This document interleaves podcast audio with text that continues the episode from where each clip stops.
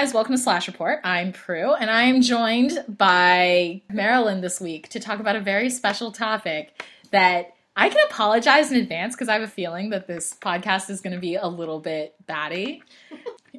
maybe, maybe. Just to give you guys some context, they've already been talking about this for about like 15 plus minutes prior to me hitting the record button, and it's been it's been interesting. It's been special. It's been very different. And I'm gonna let her introduce our other guest for this week because I have to go get myself a whiskey. Hey everybody, this is Mare. Um, I am joined by Mistress Kirby or N. Say hi. Hi. And also, um, first timer on Slash Report, Eleanor Lavish. Hello. Um, and the three of us have seen every single episode of the show. Prue has not. We have um, not yet stated the name of the show. Oh, I'm It's sorry. true. We're talking about Vikings. Vikings! Doo-doo-doo. Which and like that that level of cheer is um dubious. Depends on what episode we're talking about. Right.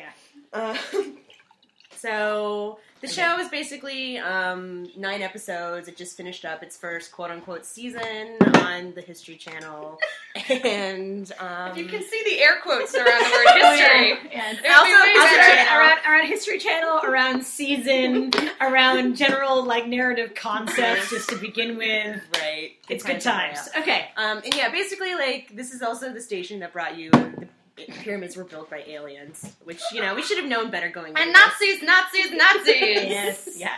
Um, so to sort of give a background on what the show is about, um, well, while Prue is starting to drink, um, Just came with my backup handle. It's a Jack Daniels day. yeah. Um, this show is basically about the actual real life historical figure of Ragnar Lothbrok. Um, Oh my god, he's real? He's Yes. actually based in, he actually is based, which is part of the problem of the show. Right. Um, so he's based in an actual historical like um, Viking explorer. Yeah. Um, and his wife Lagertha and the Viking culture that he exists in, and sort of ostensibly it starts off telling you that it's going to be this sort of like Viking exploration show about them like finding the West, and then it doesn't really do that. They find the West, and then it's anticlimactic. Yeah. right. And then more Viking they things steal a happen. pre- they steal a monk. They yes. steal 'em up. Yes. That, and and part. Of, I, I think the main reason why all of us started watching the show in the first place Episode was three. was because of what was promised to us in episode three, which is well, okay. So in episode two. Um, do we actually want to go through and like tell what the what Yes. the Yeah, like, sure. first sure. episode is Sure. There are Okay, only sorry. nine episodes, There so are. it won't take long. It won't, but but okay. So so Except and we're probably we're, we're going to spoil you for this entire arc. yeah. So if you if you care about like the integrity of not knowing like what happens air quotes beforehand, integrity. um, don't don't listen to this podcast. That's all I can really say. Right. Um, Uh, wait, I will interrupt to say, don't care about the integrity of the show. yeah. If you haven't seen it yet, you should listen to this podcast first, so you don't go through what we went through. That's true. Watching it in live time. This is Yes. this is a cautionary tale, and it is an enticement too. But like, you should know what you're getting yourselves into And when to stop go. watching. That, that- that- that's valid. exactly. Okay, so the setup is that that Ragnar is one of many Vikings who, um, you know, is is in the Viking culture, and then there's the Earl who is in charge of what it is that they do and where they go and where they raid. At this point, they've only been raiding to the east, and they go to the east, but Ragnar is brilliant for some reason and wants to go to the west. He's all about the west, and the first episode is really intent on making you realize how much he wants to go west. And Right. like, and you can just hear like the Village People song playing. Yes, for, for the entire time. And um, Yeah, wrong one. I I would read that AU. Okay, so um, anyway, but but so he eventually, with the help of Floki, not to be confused with Loki, Except except, maybe, um, Which is played by a Skarsgård. A Skarsgård. Skarsgård. Yes, He's And- very tall. Yes, he is. We'll stop there. And um, and wears eyeliner all the time. And so um, Floki builds a boat that is capable of going the you know across the open ocean. the longer and- distances. and they figure out a way To to, navigate. navigate. by the sun and the positioning and blah blah blah all that. And so he tries to Ragnar tries to go through the Earl in order to do this and get permission to go raiding, and the Earl is like, "Fuck that, no, I don't want to get richer." Is pretty much his Like, argument. I'm bearing no risk in this, yeah, and Right. have only I'm- the possibility of return, Right. but yet I'm not gonna let you. yeah, like. I'm not actually the one risking my life and you know all the rest of it, but no. And so they go against him and they go off and they sail to England and they land at the tiny little Um, island. yes. whatever. Lindisfarne. Lindisfarne. in the in the northern part of Northumbria, which is a real place It is. where they had a real abbey, Yep. where they had real monks making real copies of the Bible, known as the Lindisfarne Gospel. Exactly. So you Which see Prue a giant these adorable- yes, these adorable- about it. History. These adorable monks with their quill. monk scripture boner just like popped into Yep. Okay, Okay, so you but- get to see adorable monks making scriptures. right, Right, right. And, And then so Vikings come and kill all of them. right, except except for Right. except for A handful. the. the failiest one. Yeah. the, the, except, for, except for a handful, one of whom inexplicably and for reasons that are never explained speaks Viking or Norse or whatever the fuck, and and so Right. he just happens to know their language, and so Ragnar, who is not dumb except for when he is, But he's like Pocahontas. Like, Yes. He can sing with all the colors of the wind. Ex- That's Right. how they Well, they they, they, they like they half explain I hate it. you a lot. They half explain it by saying He's traveled. He's traveled like as a missionary. He had traveled some and met people who spoke Norse, and he picked up some Norse. But the funny thing is, is that he's sort of he's it basically becomes which doesn't make any sense considering that the whole point of this show is that that the people who live in Denmark and the people who live in England don't know about each other yet. That's the point. And yet, and yet, So, so basically, like this is your first act of massive hand waving, and the first of many acts of massive hand waving you're gonna have to do. If you like, you know, plot holes, if they are a problem for you, continuity is a problem for you. Again, do not, I do not recommend. being able to fi- figure out where in time an episode is taking Time. place. Yeah. Anyway, so they, they basically Ragnar kidnaps Athelstan, who is um, the the most adorable monk and the most failiest monk in the whole world, and because he's intrigued, um, And he- Athelstan gets to take his gospels with him. he takes his Bible. Because Ragnar's like, I don't care, it's a book. yeah. Keep it. Um, and so and then he basically takes him back, and um, and then he becomes sort of Ragnar's family's like house slave. Oh, but my you, you forgot my favorite part, which is it's one of these things where in episodes two and three, where you're like, this is going to be amazing. yes, Basically, the Earl finds out that he has sailed west, shows up when Ragnar comes back with all of these treasures, and Ragnar's like, "Fuck you, bitch! I got all these treasures from the west." And the Earl's like, "That's great." Because you did it without asking me, I get to keep it. everything. and Ragnar is like, Are you fucking kidding me? And the Earl's like, Well, I'll be magnanimous. You get to keep one thing. one piece of treasure. One piece of treasure. Guess what he chooses? And he looks around at all the treasure and he says, I'll take the monk. Yes. And the Earl has this great look on his face where he goes, Really, the monk? and the Earl's wife, Siggy, who we'll get to later, starts laughing, Laughing. hysterically. And and um, Ragnar's brother Rollo, who we do have to talk about, do, I was very- thinking I that know too. we were avoiding it, but we have to. Rollo rolls his eyes like, "Are you a fucking idiot?" And Ragnar grins at everybody and is like, "Me and the monk are going home." and ties a rope around his neck and, And carries him off. Drags him off home to his wife. Yeah, and you're like, yes, good. And and there's actually a moment though too where um where as he's being dragged off the second time that they go into um into town together um Ragnar right yeah Ragnar is basically uh, you know like pulling Athelstan behind him with with the rope and Athelstan stops in this act of like defiance and Ragnar And falls to his knees. and yeah, and falls to his knees, and because that's what he does, and um, like really, and and so he and so he has this moment where where he's like, "What if I? I'm not going to come. No, no, I'm not going to come with you. What? What up?" And Ragnar, What are you gonna do, man? What are you going to do? And Ragnar just like looks at him and is and is like, and he just leans over and you think or I mean you're supposed to think that he's going to kill him and he doesn't kill him he just takes the rope off and is like do what you want at which point Athelstan is like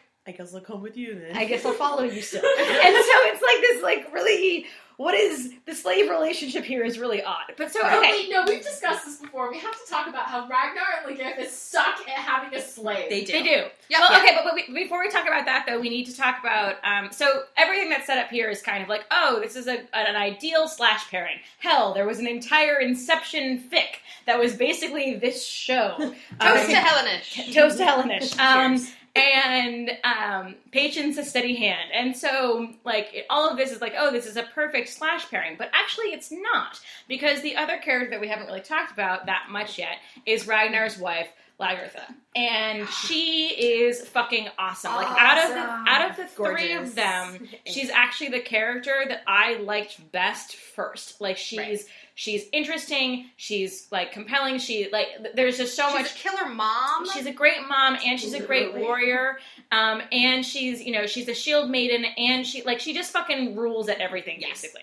And um, and she and, and Ragnar have and she this likes really to ride her husband like a bull. Yes, she does. As Which- stated in the show. uh, understandable. Yes. And and like they have a really like intense sexual relationship that's like believable and like you you you really get what their partnership is from the beginning. And so for And us their marriage is just delightful. their marriage is great. And so like for, for us you look at them and you you don't want to take ragnar away from her and give him to an adorable monk. You just want to add the adorable monk to both of them. Right. and guess what? They want that too. And, and because in episode three, they basically are like, "Hey, want to come to bed with us?" No, no, no. In episode three, Athelstan is reading the Bible while ten feet away, Ragnar and Lagertha are fucking, Fucking. like bunnies. yes. And then Athelstan sitting there reading his Bible, trying really hard not to watch.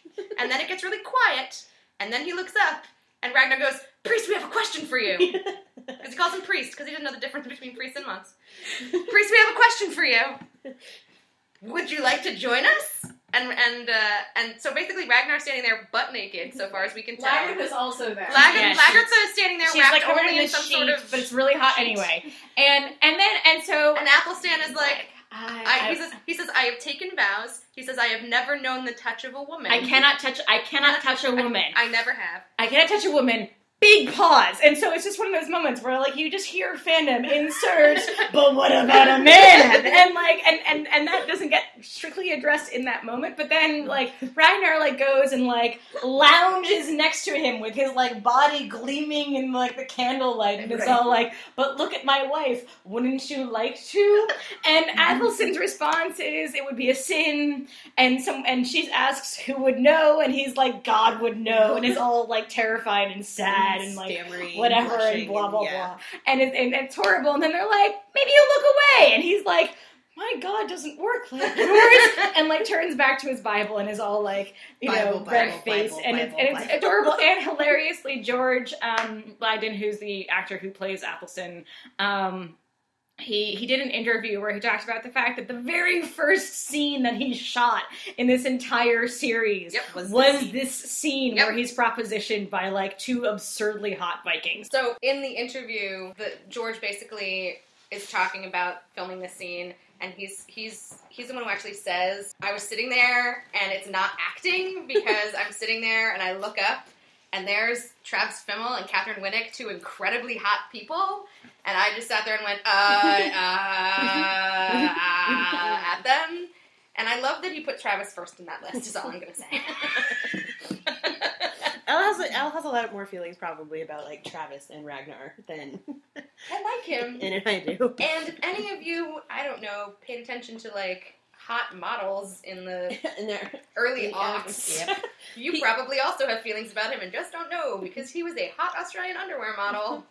He was the he was the face of the face is probably the wrong word of Calvin Klein for like two years. the Yes. crotch. He was the crotch of Calvin Klein with his long Tim Riggins hair. Mhm. Yes. And in the show, he has like his eyes are so blue they are basically CGI. yeah, I really do think they are. they have to be.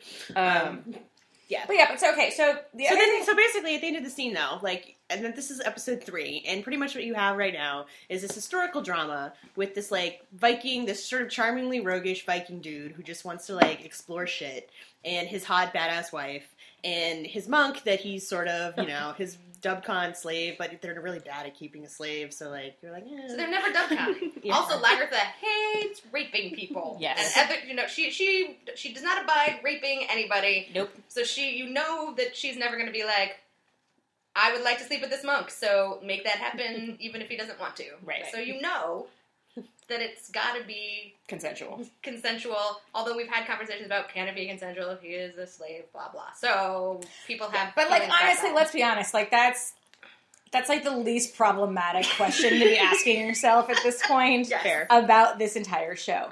And like I, we've talked about this before, where like the thing about Vikings is that it's nine episodes, and so you think that it's going to be like this tight, like, or it could be ideally this tight, like narrative, you know, arc over the course of nine episodes, and like there's a clear villain at the very beginning because you know the Earl is. Clearly, He's a bad guy. is a he's a bad guy and or sort of just dumb and like standing in, Reactions. yeah right. standing in the way of progress, Yeah. which is getting back to the West, et cetera, et cetera. And so you have like this clear kind of like tension built in, and then you also have Ragnar's brother, Rollo, who the show does not know what the fuck it's doing with, but could sort of be the like anti-hero to Ragnar's sort of more theoretically ethical like version of like how to be you know a viking king and yada yada where like Rollo really doesn't give a shit about like treating people well Uh, in the second episode um he it's complicated but he rapes a um He rapes a slave. he, he rapes a slave which is then explained for like basically no apparent reason later on in this in this season um wouldn't have been considered to be rape in the same way that raping a free woman would be because she's a slave and so therefore you know it doesn't matter like you can do whatever the fuck you But this want is episode to two, and we don't know a lot about Viking culture at this. And Right. really, all we watched was Rollo, who's just pissy that his brother keeps getting everything he wants including And- his wife and being in charge. And Rollo has a crush on Lagertha, and Lagertha is like, "Nope, Not never in a thousand years can you touch my boobies." Right. And then, and then we see Rollo just like, you know, toss a slave girl over a table and fuck her, and then walk away. And Right. you're like, "Oh, okay, we don't really like this guy. This Right. guy, that's not really a redeemable act." right and and like even like even if it's even if it's not considered to be like a problematic thing for him to do in the culture like as The modern People- audience. watching exactly like Right. it's not it's not something that you can excuse but so you know so you have all of this set up and you're, and, and you're kind of thinking like okay great. And, and like the first three episodes basically like function the way that like a normal like first season of like a show would tend to because you know you have like the setup and you have like the, the characters that you care about and you have kind of the, the, the conflict that's built in. And then you've got um the second pair or the second trio of, of episodes, which basically functions as the second season where like all of these things happen where you're like, oh my god, is everything that I've ever wanted going to come true? Because like the like the You found guys, family guys, this could really this could really be amazing because like the found family aspect of it, which we'll get into, like builds to like this sort of absurd level in, in episode five. Like episode five is just ridiculous Yep. in terms of what it does.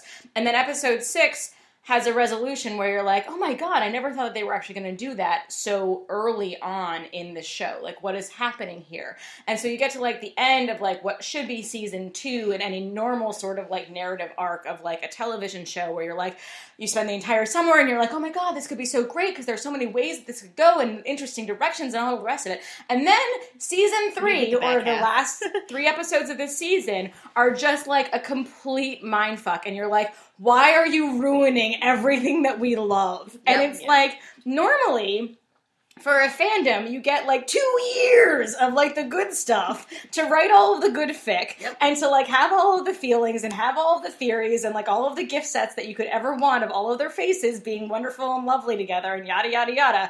And then you get destroyed in season three, but that always happens. And so, you know, The inevitable unhappy end. exactly, whatever. And in this case, it happened in two and a half months.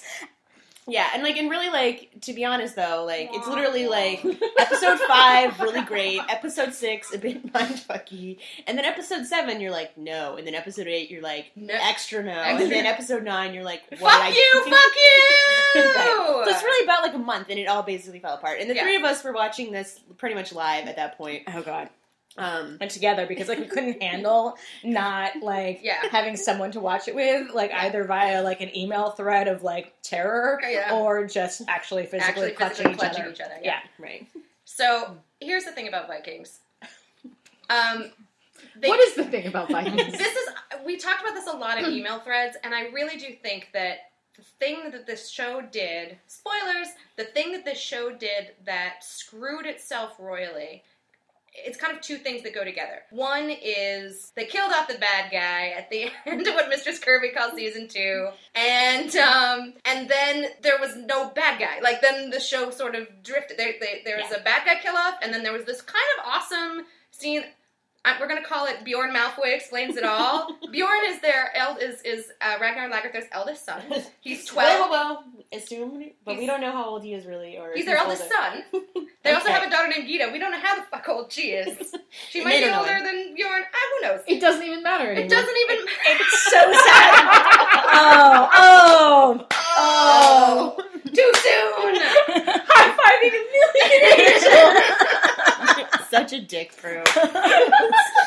So, um, anyway, but Bjorn is the most twelve-year-old boy ever to be twelve. Like he's one of my favorite things about the show Basically, he's because great. he's such a little shit. And he basically, at a certain point in episode six, like he just his, his job is to like be the expository voice. right. And And so they're having a Athelstan big is- Viking funeral. Athelstan is the point of audience point Right. of view character, the, Right. the, the Western point of view character who's So come what the fuck is culture. happening? Point of view. And like I don't know what's going on, and then it's Bjorn. Bjorn explains it all, and it's his job to very scornfully, with a great deal of condescension and disdain, explain to Athelstan in very stupid terms exactly what's happening, and then you know, Mock him. mock Right. him for not knowing. right? My favorite part is when he drags Athelstan over to like get him drunk because you got it's a funeral. Everybody's got to get drunk. It's the rules. And he's like, "Drink this," and Athelstan's like, "I don't really." And he's like, "Drink it or I'll tell my father."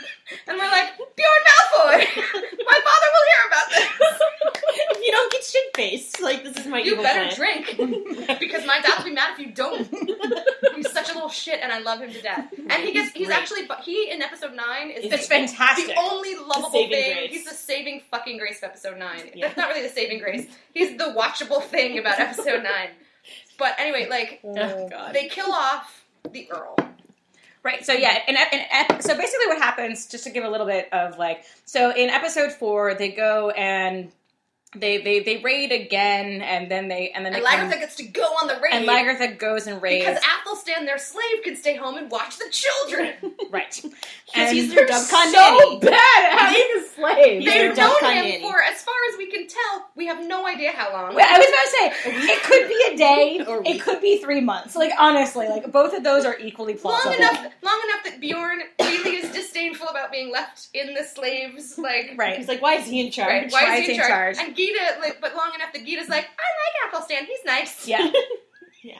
Okay. Yeah. So may, let's say three months. Could be. Could Sure. be. So, Sure, but- and- right. And so then they come back, and um, basically what ends up happening is that the Earl wants to. Um, so, so uh, Canute, who is one of um, the Earl's kinsmen, he's his he's his brother through like Bastard. bastard brother, basically. And so he sends him along as basically to like keep an eye on Ragnar on his second raid to the west. And so he goes and they raid, and while they're over there, Canute um, rapes a free woman there and in front of Lagertha. And Lagertha, as we've explained, is like, hell fucking no. and so basically pulls her off of him. Um, pulls him off of her, and then um, he then attempts to rape her, and she responds by killing him. And the problem here is that no one else on the Witnesses raid it. witnesses it, and so it's her word against his, and so they all have to go to the thing, and It's um, actually called it's The all, Thing. It's actually called the thing, The and Thingstead. It's the an actual historical term. right. So where where the Earl gets to hear about what's hap- like what happened and um Pass judgment. and pass judgment and say whether or not and say what happens. Basically. So basically, Ragnar has to basically he everyone Ragnar takes responsibility for the murder because he doesn't want his wife to take responsibility for the murder. So Right. he says, I did I, it. I, I killed killed him." Canute because he was trying to rape my wife." right. W- would then- you not do the same? Right? Wouldn't you do the same? And the Earl, of course, is like, "Well, he was my brother." So I don't actually think that I don't I don't actually think that she was that, that he was trying to rape her. I think that you're just setting him up and that that was the way that you managed to kill him. Blah blah blah. And and haha, I have a witness who proves that this is incorrect because he's been um, conspiring with Rollo, Ragnar's brother, and then Rollo does a double cross. And so Rollo, instead of um, giving testimony in in support of what the Earl is claiming happened, also lies and says, "No, no, I tote saw it all." And Ragnar did, in fact, kill him because he was trying to rape his wife. And so then the Earl has been outsmarted by these two. And like, Rollo's motivation is like all over the fucking map, but whatever. Who the fuck knows? knows? Whatever.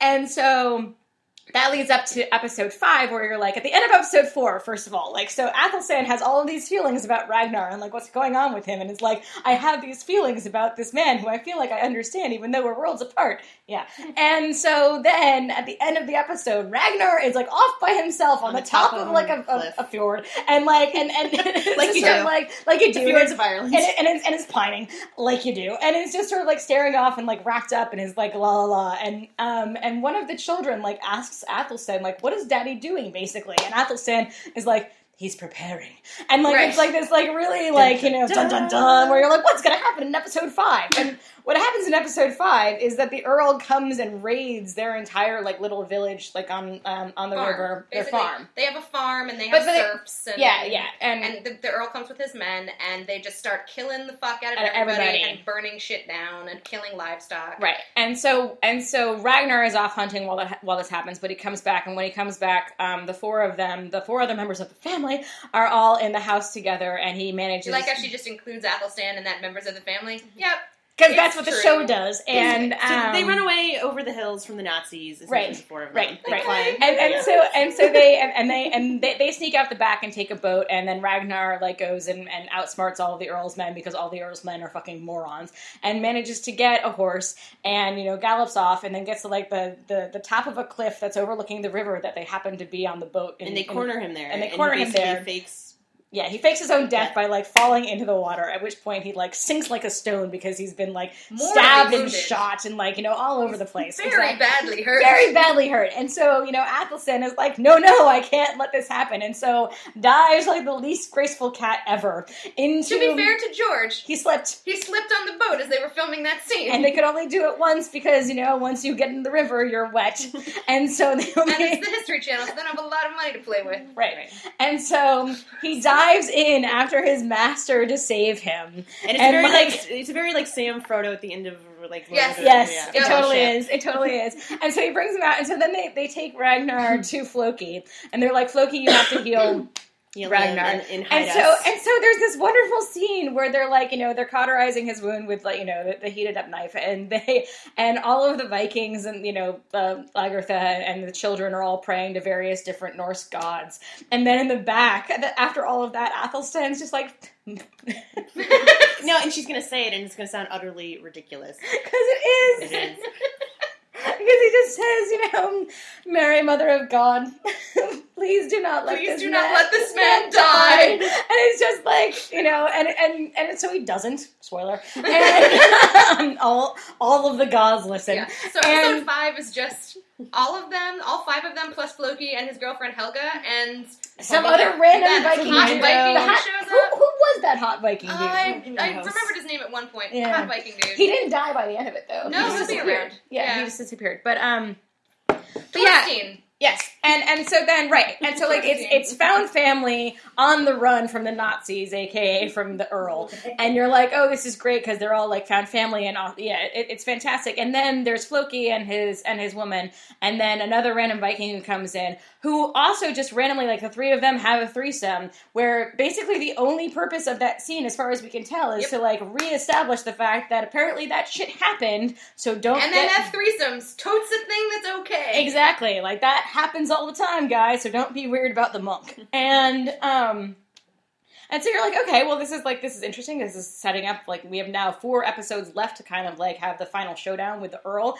Nope. What happens at the beginning of the next episode is Ragnar and the Earl fight, and like ten minutes in, the Earl is dead. Right. The Earl And- is dead. The Earl's major henchman, who I thought was the actual bad guy of the season, is Yes. dead. Right. Because Rollo just Stabs him. stabs him with Right. an axe. Yep. Puts an axe in his chest, and then he falls over, and you're like, well, that was oh, Yeah. okay. And then and then and like the best possible like like the, like the one two three punch of that like two minutes. So the Earl dies, um, and Siggy, uh, the Earl's wife, is uh, immediately as soon as the Earl dies uh, is the first Swears her person allegiance to swears her Ragnar. allegiance to Ragnar because she All hail. Earl Ragnar, says her- Siggy. Exactly, and um, and, then- and then Rollo kills the henchman, and then Siggy goes back over to her daughter, who the who the episode before had been married off to like a terrible old man from Sweden, um, by her her father. husband's orders, and Siggy Oh, yeah. d- clearly Siggy, does not Siggy like- was not down with that at all, but that was what happened. And so Siggy then walks over to her um, her daughter. to her Her daughter. daughter passes her a knife, and then and then Siggy- Siggy stabs him right in the middle of like this entire like court of people. and then This- everyone's just sort of like, yeah. She was married to the Earl of another town in Sweden as like a, you know, it, it was An as exchange many people- boots. It's Yes. a total Political normal thing. I'm gonna. It's a Right. political marriage,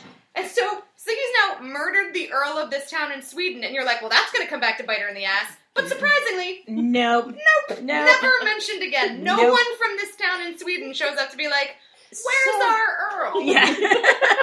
Never happened. So you think maybe that's going to be a thing that happens. So this, No. by the way, episode six. Now let's just talk about episode six. Is the episode that begins the list of increasingly long list of questions and and potential theories about what might happen, and also increasingly long list of shit that the show never decides to explain again. Yeah. And it also really starts the point at which where you're like, how much time has passed? Yep. What season are we in? Yep. Like, okay, so you might think, you might think that I have to cut in and say Yeah. here for everyone who's like not seeing the visual of this entire podcast.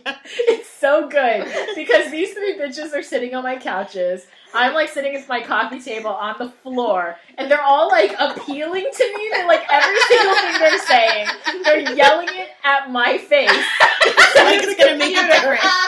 There's like because so you're a new face, Drew. I've yelled it at these bitches' faces for like weeks, like ten weeks now. there's like so many hand motions and like so many bottles of Jack Daniels, You're making a lot of hand motions.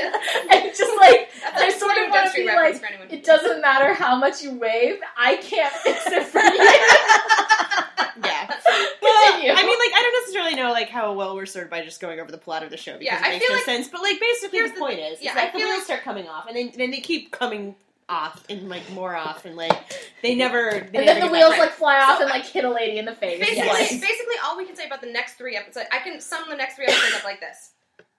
The, there's the there's episode seven where Lagertha has, is now like eight months pregnant with Ragnar's baby. Right. Ragnar goes off to England to try to, you know, raid more. raid more. It's that whole episode takes place over about a week. However, it takes place about eight months after the previous episode. so, eight eight months between episodes six and seven. Episode seven is one week, wherein Ragnar pisses off uh, the king of Northumbria to a serious degree, Right. and Lagertha has a miscarriage, and Athelstan comes out of the closet as a service sub.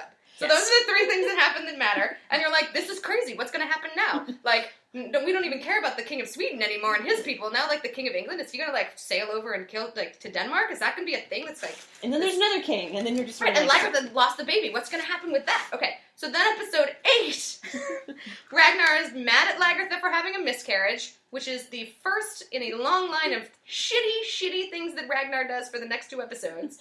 They all go to Uppsala, which is where you go every nine years. The Vikings all go to Uppsala for like a big festival of the gods to like sacrifice things and people. pray. we find out, and he's like, "Hey, Athelstan, you want to come to Uppsala?" And Athelstan's like, totally, I'll come to Uppsala. That sounds cool because Athelstan at this point, which we haven't talked about because it makes my heart hurt, has a big beard and his tonsure's grown in and he wears Viking clothes and he's trying to be a Viking and because he wants to fit in with all of his new friends. and he looks like Lord Farquaad. He looks like Lord Farquaad, which is really fucking true. So he's like, I'll come to Uppsala, and, and Ragnar's like, good, because I would have dragged you along anyway, and they both laugh. so they all go to Uppsala, where Ragnar proceeds to, like, ignore his family, while Lagertha's like, can you just hang out with your family, your, like, wife and kids and stuff? And Ragnar's like, I just want to get drunk and have orgies like everybody else, woman. And Rollo's being a dick, and there's all these weird looks between Ragnar and Athelstan whenever Ap- Ragnar has to tell Athelstan about things like, we sacrificed nine goats, and nine sheep, and nine cows, and nine humans! Right, and then, and then stares that moment him. in episode in episode six where he's like, "Look at this slave who died for her." Yes. his Right, and there's also been things where like slaves died for their masters and whatever, and Athelstan's like, that's barbaric. Yeah. So anyway, at the end of it, it turns out that Ragnar has potentially brought Athelstan there to be a human sacrifice for him, but he, but the gods, like the priests of the the Norse priests, are like, he's really still Christian, you guys. so he, the gods don't want him. So you need someone who actually believes in the gods to sacrifice to the gods. So anyway, at the end of episode eight, um, Ragnar's a dick because he has brought his BFF Athelstan to this big festival to to die for To- his own selfish. Ends. To ends. kill him for his Right. own selfish ends. Which doesn't make any sense. We've talked about this a lot. Like, what was his actual end game? Because you have to be a willing sacrifice. Like, that's part of the ritual, is that you have to be a willing sacrifice. You have to go through the ritual body washing and stand there and be like, I'm ready to die for the gods as a sacrifice, so that my friends and kinsmen will have. You know, and I will go to Valhalla. Like I'm sacrificing myself, and I will wake up in Valhalla, and that'll be great. Athelstan clearly wasn't going to do that. Like Ragnar's 'Cause he known this guy for a long time because now it's been about a year and a half since he's kidnapped We this think. monk, or a year, maybe a year, about a year We since he's kidnapped. So this monk. hilariously, there's an interview with George George Blagden. George Blagden, who plays Athelstan in this show. And the interviewer literally asks him, So, it's a little confusing at times with like the time shift and like, you know, so how long exactly does take place between when you're brought over there and The end of and the the end of the season? And George's answer is literally, Well, so that's an interesting question because We had we had we- continuity people on we set. kind of we thought we the theory probably a year and a half maybe I mm, ah, I was really fortunate to have this experience in Ireland like like that's literally what he does and it's the most adorable thing in the entire world Right. And then and then she's also like, so is he still like a slave at the end, or is he kind of free? And she's like, well. We didn't really know, but isn't that good? Because like the mystery, Yeah, we weren't really sure He's either. so and and you're just like, no, sweetie, you not knowing like this very crucial part of where your mm-hmm. character stands in relationship to everyone on this show and your place in this community, you having no fucking clue, does not like Right. the mystery does not help. Right. This whole show was the, the whole show was written and created by one guy, and in theory, Suffers from that problems. guy has some idea of where everything stands. But I have no proof that that's actually the case. I don't know Right. if that's actually true. So anyway, at the end of episode eight, the guy from Sweden is a long memory. No one has talked about the King of England. He hasn't shown up, but there's not even like flashbacks, you know, flashovers to England to be like the king preparing some right and like a whole right. like no- so all of Yeah. ep- so everything that happened in episode six doesn't fucking matter. everything that happened in episode seven doesn't fucking matter. Episode eight sets up this tension between Athelstan, who goes back and forth between being a main character on the show, like a point of view character that we care about, and a guy in the background. Like episode seven, there was almost no Athelstan at all, Right. except for that whole service sub bit. thing But um, there's no Athelstan. The service sub thing is basically him saying to, Siggy comes to offer her a lead, like her service to Lagertha, and Lagertha's like, I don't really. That seems weird. And, and Athelstan comes up and he's like, My lady, let me explain let me explain that when I was a young, when I was brought into the church, and I didn't, I was, I was sort of lost and didn't have a a, A purpose. a purpose in my life, and then like Father so and so um, took me under his wing, and I, I Yeah, learned, I, I started serving Father so and so, and it gave me this sense of joy and peace and happiness. and, and happiness that I'd never felt before. So serving someone is really, and you're like, what, what is happening? And even is like, that's, That's a really- little TMI there. Yeah. sir." No, no, th- th- it's, But it's almost so- excruciating to watch because it. because you're watching it like almost like through your fingers because it's so personal. so but he's personal. but he's sharing it like it's not, and you're just sort of like baby child, like like keep that close, like like Yeah. what are you like? Don't Yeah. don't give that one away for nothing. Yeah. Keep it Like- keep exactly. ex- But I also think that he's, but like that also gives you the idea that he has for the past year been serving Lagertha, and he wants her to know that it makes him happy and brings him joy and peace to serve her. And wouldn't it be nice to give Siggy the same opportunity? And like but that's, but no, let me just say that's the only Athelstan we get in that episode that, that Right. has any meaning at all. And then episode eight becomes this Athelstan centric thing. Also, there's a lot of drug use in this show, and they really So like to much. film.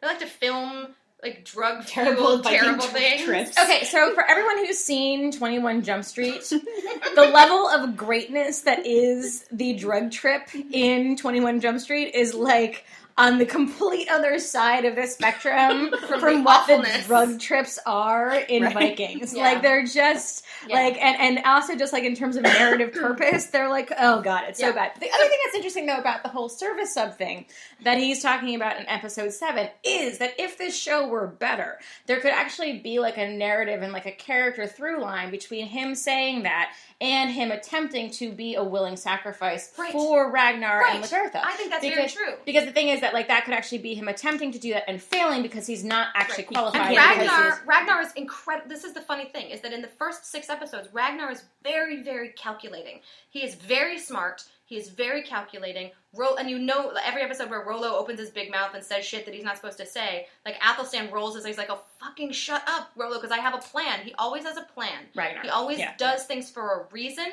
and he always knows very well, like what's going on around him in terms of the motivations of the people around him. So I feel like he would be able to have a conversation with Athelstan where he appeals very well to Athelstan's sense of service and being like, if you We really do this to the- like I like right, if I like this is the ultimate thing that you could do for me and I'm sure that you'll be rewarded in the next life, whether it's by your God or by my gods, because you're doing this out of a love for me and a belief that this will bring me greater joy and happiness. And he could have done this and I would have potentially bought it. But the show is not that smart. So Right. the show is the show is less smart than Ragnar Lothbrok, which is a real problem when the person writing the show is less smart than their main character. Well, and also it's just it's a problem when you have a show where it's not that fandom doesn't go into shows and say, okay, this doesn't make sense. Let me build a bridge between these two things in order to make it make sense. That's pretty much what we do. But the level that this show requires you to do that as a viewer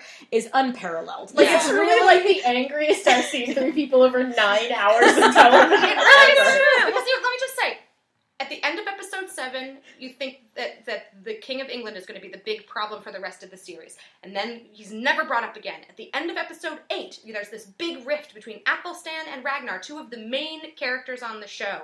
And you think that in episode nine, that's going to be resolved, which is why everyone came to my house to cling at my hand. But in episode nine, literally never mentioned. It is never brought up. Everyone goes home, and Athelstan is fine. And Ragnar goes off because the king of all the Denmark sends him off to, to Sweden to like be an em- to, to be an, Yeah. yeah. to be an emissary. But the issue with between Ragnar and Athelstan is never resolved. The issue Wait, between wait, so are you issue between me- Lagertha and Ragnar in terms of his his basically the whole push in, in episode eight is that Yeah. is that Ragnar was told by the by the At one point that he would have a lot of sons, and he and he and Lagertha have Bjorn and nothing else. And then she got pregnant, and then she had a miscarriage, and he's like, "Well, who's going to give me all my damn sons?" And you're like, "Why are you an asshole right now?" That the tension with him and Lagertha isn't like they never speak about it. Like there's no conversations between them about it. And then episode 9, the season finale of the show, which is set up in the last 3 episodes, 14 or 15 different big unanswered questions and like plot points and relationships between characters that aren't resolved. Episode 9 addresses 0 of them, has Ragnar go off north to be an emissary where he meets a hot lady and fucks her in, front, of his 12 year old son. Who's not happy. And Happy. meanwhile, for no reason at all, Lagertha is left back at the village to be in charge because she's the wife of the earl, so she's in charge while he's gone. Siggy goes off to visit her cousin, whose child is sick, and the, the child gets a fever and dies, and she comes back she's very sad, and Lagertha's like, oh, that's so sad. But then, of course, Siggy has brought a plague back with her, so everyone in town gets the plague, including both Gyda, their other child, and Athelstan. And Siggy, and Siggy's daughter. Theory. The only person who doesn't get the plague is Lagertha, because she's like, Magic. I don't want the plague, so no. I don't have She- time for this Bullshit. So it just keeps flashing back, flashing between Lagertha being the badass queen of this town, taking care of everybody, like, you know, dealing with all the like people dying and people. It's like bring out your dead, sort Yeah. of people thrown on carts and pyres of like dead bodies, and and and Ragnar being like. Hey, hot lady, let's have some mead and talk about stuff. And Bjorn being like, Lagertha would cut his balls off if she saw this. And like when when she says that, that's not a paraph. That's like a paraphrase. He basically is like, He does actually say that. would cut your balls off. Lagertha would, cut cut your his balls balls. off. Which is here's the thing, and like there's a whole question And in I terms just of him. hated that episode so like I hated that episode so much. This is flames on the side of my face levels of hatred of that. I've actually never seen Elle this mad ever. I know. I'm a very even tempered person, you guys. Yeah, and so like, and so basically, like, so what you're I've left with, drinking. yeah. so what you're left with pretty much at the end of this is that Athelstan almost dies of the plague, and then he doesn't die, but then Gyda does die, and like her last And sort does of moments, child. and so does Siggy's daughter. Um, and like her last moments are like, is Athelstan all right? To her mom, and her mom's like, and like like, he's very sick, and and she's like, pray for him, mom, and and then you're like, and then and then he wakes up from his fever's broken, and he wakes up and he crawls over and he finds that she's dead, and um and then they have a terrible funeral, and Lagertha is just sort of like this regal, Stoic, regal, stoic mother. mourning her daughter Oh who looks God. like you know and like they you know ah and then and so like Meanwhile, in fucking Sweden, right and like and so basically that's terrible and awful Yeah. nobody wanted that to happen and then like the whole thing is like yes it's possible that like Ragnar Lagertha had an open marriage there's some like bantering in the very beginning of like don't fuck too many women while you're out raiding that like could give, make you believe that like he goes off on raids and like you know he can sleep with whoever It's like she the doesn't give three a shit. thousand mile rule. Like Right. who cares? And like that's totally fine. But like Bjorn sort of like I hate this and like mom would fucking be really pissed at you for this like sort of attitude just sort of leads you to believe that he's actually cheating. And Well, especially because the woman that he sleeps with, who has a name, and I, I just, Aslaug. thank you, Aslaug. Aslaug, and and so she she's a princess. she's a princess, and she, I believe, in the actual like Saga sagas Ragnar. and myths, is actually his second mother? or third wife. She- she's she's the, she's the mother in reality, or as, in as much as the sagas are reality. The mother of all of his sons. So they've already fucked it up already because like Bjorn was clearly of Lagertha. So it's like this really weird thing where okay, It's like, oh we have to follow history, but we were not following history. Well, does this mean that they're gonna like kill off Bjorn? Because if she's like the Nah. Here's the thing. we I- don't know. This is this is the other problem. So I was saying earlier, the, the big problem is that they killed off the Earl in episode, the beginning of episode six, which meant that there was no bad guy for the show to have. And Rollo is a very ineffectual bad guy. He's basically just like a he's an idiot. He's Right. just a court jester idiot. He he allies himself with whoever he thinks is going to win at the time, but he's really unstrategic. He's not like he's not like an Iago sort of behind the scenes cloaked figure. He's really just like I don't like that guy, so I'm gonna go with that guy. Like he doesn't. He's just an he's an idiot about it. So Rollo's not a good bad guy. You think Siggy might be because Siggy does the She same has like thing. Lady She- Macbethish. she's very Lady Macbethish when the Earl is alive, and she really and, and she's all about her daughter. Like she's you know, let's save my husband. I can't save my husband. Okay, I gotta save my daughter. I can't save my daughter. Like she's she's all about her own personal like like her and hers. Mm. And you think maybe she'll be a good foil because Rollo. She's basically like, hey Rollo. You and I could rule this shit together. Let's do this. But Rollo's an idiot, and Siggy turns out to be by the end a nice lady. She seems like a nice lady. I don't who know. just brings Right. a plague. Right, Right, she's but that's not her, her fault. And her daughter dies, and I'm really sad for her. Like, Right. like uh, this is weird. And so she's not a good bad guy. And so at the end of the day, the, the bad guy in the series becomes Ragnar, which doesn't, which could be interesting, except for the fact that the first six episodes of the show set it up that Ragnar was the one that I followed. He's the hero of this saga. It's the saga of Ragnar Lothbrok, and he is my hero. And he's a cool dude, and he's got this hot lady wife, and he's really like he's he's really nice to his slaves, and he's good to his friends, and, And he believes in the gods, and his Right. kids love him. And so this is the guy that I follow for the show. You want him to do well, and by the end of the series, he's he's this He's the one who's he's the shitting all over anti-hero. he's he's he's fucked up his relationship with Lagertha. He's fucked up his relationship with um, with his kid. He's fucked up his relationship with Athelstan. He's fucked up his relationship with his brother to the point that at the end his brother has allied himself with the Swedish guy that Ra- Ragnar went to like start a war with, basically. So he has all he's got now is Aslaug, the lady he's been fucking, who is a princess and also a witch, and also now pregnant, Pregnant. with his child. Presumably, because she says so, and literally it's like they fucked, and the next scene she's like, "By the way, I'm having your baby," and you're like, "Where? What Viking like Hey, pre- no, no, no, no, pregnancy test? No, do you no, like no. penis She's- with no, no, no. Viking No, no, men?" no, no, How no. time We is don't- fast. And- well, eh, exactly. We don't know. Two months could have gone Yeah, by. she Like, missed two periods. She figured she's pregnant. like It's yeah. entirely possible. Well, also Oh, she's a Lord. witch. She's a witch. So- I mean, right, so she She just knows. knows. So That- I'm just that is saying. the actual explanation. This is what but I'm saying. Like, so let me just pause right here because I'm sure we'll talk about all. We, we have to talk about a couple of other things, but that is the show. if you would like to watch this show, please stop at the end of episode six. Watch episodes one through six, and then write me some fan fiction because I would like to read it, and I will ignore everything that happens in the last three episodes, and so will you because you will not have seen them, which is better for everyone. So I would really like you to watch the first six episodes of Vikings and then stop.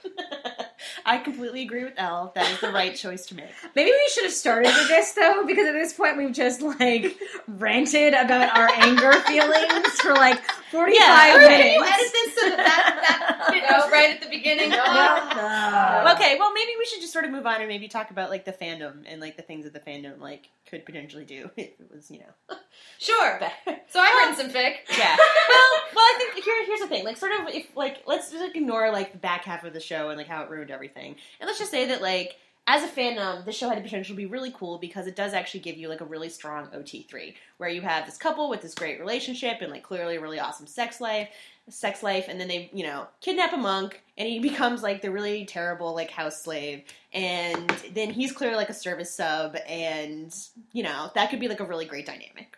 And like Lagertha is clearly like you know the toppiest like Yeah. bitch ever, Yes. and you know, and they're all really pretty, and like, and they have like their kids, and like so like and like you know Athelstan's kind of like the nanny, and like everything about it is sort of like it could be this very like domestic like you know, Functional poly, like functional poly domestic but also like you know ds whatever like all of that mixed together in this great awesome like you know the best thing you've ever had Right. um Also, the secondary characters. You got the kids. Right. You've got Rollo. You've got the Earl. You've got Siggy. you got honest, Floki. You got Floki. But to be honest, none of them really matter. Right. Like they all they either they're sort of Floki-ish, where they're sort of always around and like I'm Ragnar's BFF, but he doesn't actually influence what Ragnar does at any given time, or whatever. So you have this core threesome that you can then move into any situation you want, which makes it a fantastic AU fandom. right because you can AU the shit out of that particular dynamic. Right. And I want I'm rating one where there are bikers. And Athelstan is like a kid who just like aged out of the foster system because I'm a terrible person. Anyway, so so whatever, bikers, why not? yes he's an Like, I orphan can actually hear your brain going, like, oh, wait. Oh, I as didn't you say were that. talking. Poly poly bikers. Yes. Yay. No, it, it, it is true that they like there is such a great like fandom catnip dynamic between uh, among the three of them, and just there there are so many good options too. That like if you did want to, you know, if you did want to write something where it was you know just Ragnar Athelstan, and then with with um, as like the Dyke BFF, which I I would read. I would read so much fic about them going to gay bars together and the two of them attempting to be wingmen for her and her just being like Yes. you are the worst at this. What are you doing? And they'd be You awful are- in exactly the opposite way. exactly. You are just you are destroying all of my game. Trust me when i tell you. You're not helping. i've got this. Like right. No and like the three of them are really great and like here's It's like the that bit thing. In Supernatural where where um, Felicia Day's character is like, you know that game you think you have with ladies?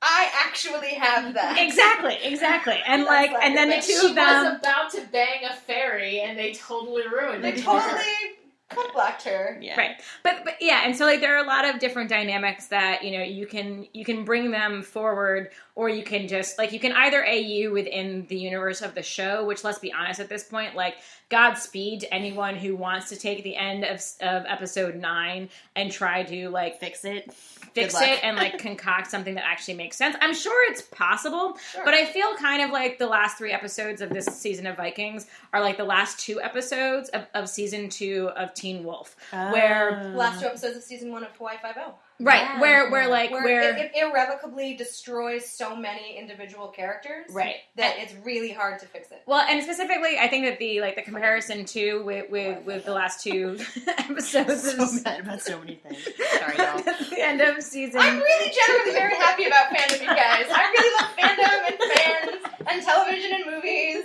And really, if you want to feel better, just go watch 21 Jump Street with Channing Tatum and enjoy fix all of your that problems. because it is That's the actually most fair. happy, joyful, fanish thing you'll ever do. and, and we all need to band together and nominate it for Yuletide this year So I'm just saying that just Side as a note, I am. I feel like I'm new to Slash Report, and many of you don't know me, and I really am. I really do love fandom, and I love fic, and I love fans, and I love Slash, and I love RPF, and I love all these things so much. And I'm just angry with shows give me something like it's like giving me this beautiful like say Well- you made me a cake and I really love this cake. and this is the most beautiful cake, and it has this be like it says, Eleanor, you are the heart of all fandom, and we love you so much. And I'm crying because you bought me this beautiful cake show. You bought me this cake, and I love you so much. And then I cut into this cake, and I eat like four pieces of cake, and it's so good. And then I get to the fifth piece of cake, and there's like four cockroaches in it. And I'm like, you know what? Fuck you. Fuck you. Fuck you and your cockroach cake. I will never eat this cake again. I can't even look at this cake without being sick. And I'm just gonna walk away, and if you ever try to make me a cake again, I will punch you in the face. And that's how I feel. That's how I feel. I just recorded a supernatural podcast, and this is more fucked up. Welcome to Vikings. well, no, and here's, so here's what we were talking about, though, that I feel like what she was sort of speaking about, you know, before the cockroach came metaphor. Um, I've had a lot of whiskey now. okay. Is This that was fucking full when I arrived. Oh, Okay. Jesus. Anyway, no, no, no. What, what she's basically talking about, is sort of like at a very interesting meta level that I can sort of like recognize as a certain sense of detachment, is that I feel like you know when when you're in a television fandom, like you do, there's like the the fandom life cycle of a television fandom where you get into it and you're sort of intrigued, and then like you are like, okay, I'm gonna keep watching more of this, and then you hit some point where like everything clicks and you just love these characters in this show or this relationship or whatever it is, and like you're super invested and everything's great, and it's like you know giving you the stuff and like you can totally do this with this and like blah blah blah. And then like you eventually hit the point where like the show that you think you're watching and the show that you're actually watching like the gulf between those two becomes like just drops like a giant chasm. And like you can no longer like bridge those two things. And like fandom cannot fix it. And then like you have to break up with that show. And then it's like really miserable and awful. And then like you know that's it. And that's like the fandom life cycle Right. that everyone has been through and like multiple things. Like you know me and sga way back in the day. Um, and the funny thing about vikings though is that this literally was sort of like it's like that kind of process only like on speed because it was literally like oh okay this is interesting oh my god oh oh oh no no no what are you doing what are you doing like and then like fuck you fuck you fuck you fuck you fuck you i hate you Fuck you, Bye. cockroach cake. fuck you cockroach cake and so like but but it's basically what happened I and want so that to be a like thing, by Yeah. the way. I want that to be a thing now. cockroach cake Good, so, like, Godspeed. right? Um, good luck We'll add So- that to the slash report dictionary. right? yeah, so like, and that's sort of based pretty much like what watching this this season live was essentially like was like being in this very very extremely rapid fire like. she just She's been just it just too. like emptied the, the bottle of whiskey She's she been brought drinking it her. too. No, it's and not just me. Yeah, cheers. Cheers. Um, Cheers, Mayor.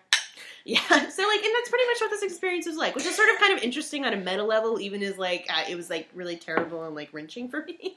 But like, you know, that, it, it just basically like it packed all of that in to like you know one freaking nine episode like quote unquote arc. Right. Well, and, and I am genuinely curious to see, like, you know, given given the way that the last couple of episodes really broke what fandom was into the show for in Right. so many different ways, I am really curious to see like what fandom does decide to do with it, and like, Right. like between now and, and season like, well, two, two ways. Like either will be like, ugh, let's just pretend that never happened, Right. move on. right. that was a weird time in our lives. Right, like- Right. Well, like Right. because like with with Teen Wolf, like at the end of of season two, and like the last two episodes, like completely like belly flopped after the entire arc of the season in mm-hmm. terms of resolving anything, in terms of like doing so in any way that made sense for any of the characters, et cetera, et cetera, like, and actually had like lasting rep- like repercussions for any of them. Like it's a similar kind of thing where it, it set up all of these narrative expectations and then didn't deliver on any of them while also introducing these new conflicts that you also have no assurance or faith will ever be addressed either. right. And so I do think that there's a potential there to like really like dig into it and really decide like what it is that you want to tell like within the canon. Or like you know. you could even be like, you know what, season two is not happening for another year. So like we can totally like write our own season two. and like and do whatever the hell we want and fix this and make this better and then we have a whole year before the show starts again and starts ruining everything. Right. but but the question for me at this point is Which like, do you want to do that though? I don't right and, and, and also and also just like I, I I would like to I mean just like for me the way that I tend to interact with shows like this I, I actually want to have some sort of sense of like well where could the show possibly be going in terms of like you know what what could it actually want to be achieving with with Lagertha? Because the thing is that you know she didn't die. Like that that was the one thing. Like she could have died of the plague. She could have been one of the people. And that and that would have been like a super terrible cheap television way of getting rid of one wife while he's already moved on to the next one kind of thing. And they deliberately didn't do that and so they have to be doing something. You would think You'd, they have to be doing something with her in season two, even if he also has this other wife now. And so Yeah, and like, and like historically, there is a time where after he's moved on from her, where he gets in trouble, and she basically is like, "Fine, I'll come bail your ass out," and like brings a whole shitload of ships, and is like, "I'm here to save you, you dumb motherfucker." right. Um, and I'm totally like, you know, that's not dumb motherfucker does not actually enter into the sagas, but like that's essentially as far as I'm concerned what happened. Right. So like they could be doing like, let's tell you history and like. Right. Well, and okay, that. so th- this is actually But the thing is, is that she totally gets Athelstan in the divorce. Right. She better, Right. as far as I'm concerned. Yeah. Well, but actually, so so you bringing up the whole what actually happens theoretically in history, like, and and the way that this show is doing such a terrible job of either telling history or telling a compelling narrative that makes any sort of sense, Yep. is that um, Can't do. Can't clearly can't do both. Mare and I, um, Mare and I were hanging out with uh, one of my like best friends from high school um, about a week and a half ago, and we randomly brought up Vikings, and he was like, "Oh yeah, I've been watching it too," and we were like. What? Why is Why? a why is a heterosexual dude watching Vikings? And I actually um, think it actually has like this bizarre crossover appeal. Like Mark Hoppus No, from it- Blink One Eighty Two watches it and, and makes, like- tweets these amazing like um, re like recaps it in only in emojis. And Yeah. manages to like write 140 emoji character retellings of Vikings episodes, and they're which are- fantastic. Which is like really one of the better things that's ever happened. um, but so right, obviously there is actually well, the show itself thinks that its um, its audience is all straight dudes. Um, but it was just really interesting to be like, oh, apparently, look, one in the wild. Um, this this is actually true. Um, and and we were talking, and he was like, yeah, no, I mean, like it's good. Like I'm, I'm a couple episodes behind, so like I don't entirely know what, what's you know where it's going and all that. But like they're like, and- ah, um, and, and, and he was like, yeah, you know, and, that, and that's definitely like it's a good looking monk, and I can understand like where all that's going to, and I'm like, excellent. And but then he was like, but the one thing that I kind of want is I want more history. Like every once in a while, I want there to be like a voiceover in the middle of a scene to sort of like explain what the fuck is going on using something other than Bjorn. And I'm like, wait, so you actually are watching this for history? And he's like, well, kind of. And I was like, oh. Oh. And, and so it's like, I feel like I feel like the show and the audience just has no idea what it actually wants to be at any given point. And like it's trying to be like three different things simultaneously. And and it's not- failing at all three. Yeah. Well, That- and, like, and, and I feel like if we want to talk about like happier things, though, like ideally, if if like it decides that fandom actually decides that it's going to be like, all right, we're going to ignore this shit and we're going to like do what we want and like you just go over there, sit in the corner show, think about what you've done. We'll be over here and we'll do the things right. Is that I really feel like it would be utterly lovely if we could have like a legit awesome OT3 Yes. like fan pairing. Um, and I think that like initially that was one of the really exciting things about this is that you were like, and it's like you know I feel like it has happened before, like White Collar. I feel like it's such a great like Yep. you know OT three pairing, but that that has always felt more like very just sort of domestic and feels based to me. Whereas this definitely had like the sexual like component of it as well, and like the tension in that particular regard that I don't necessarily think that like Peter L. O'Neill ever had. You know? Yeah. Like- also, as a virginal monk, so Right. Yeah. A And so like plus plus. it's like Right. it's, it's all these tropes and like in this like OT three with the sexual like very canonically explicit like sexual tension sort of you know uh, canonically explicit as you're probably ever gonna get. Um and and I think that would have been really awesome. And like I would really like if like fandom was like okay we'll just ignore this and just do awesome stuff with like Lagertha being awesome and like she is actually like for me at least like a, the the sort of crucial element of like anything that I want to read in that right. which is why like I personally like um you know I just don't really like Ragnar Athelstan like I can definitely see it but I'm like but where's Lagertha Yeah, it's, it just seems hollow if it's only the two of them. Yeah. it doesn't it's the make same sense. reason I don't read just Neil Peterfic in White Collar. right Yeah, right it why would you ever. I have Right. no Like, interest. Where's, Right. where's why would you Elle? ever Right. yeah The, because the dynamic of the three of them Is the thing is that's the so thing great. that makes them work together. Yeah. Like, Right. It, it, yeah. Well, right. It, it- Ragnar Athelstan would be a little fucking weird. it- well, no. It, Yeah. it, it's it's the without reason why the only the only the only setting in which I ever want um, Ragnar and Athelstan to just be the two of them is one in which they are all gay.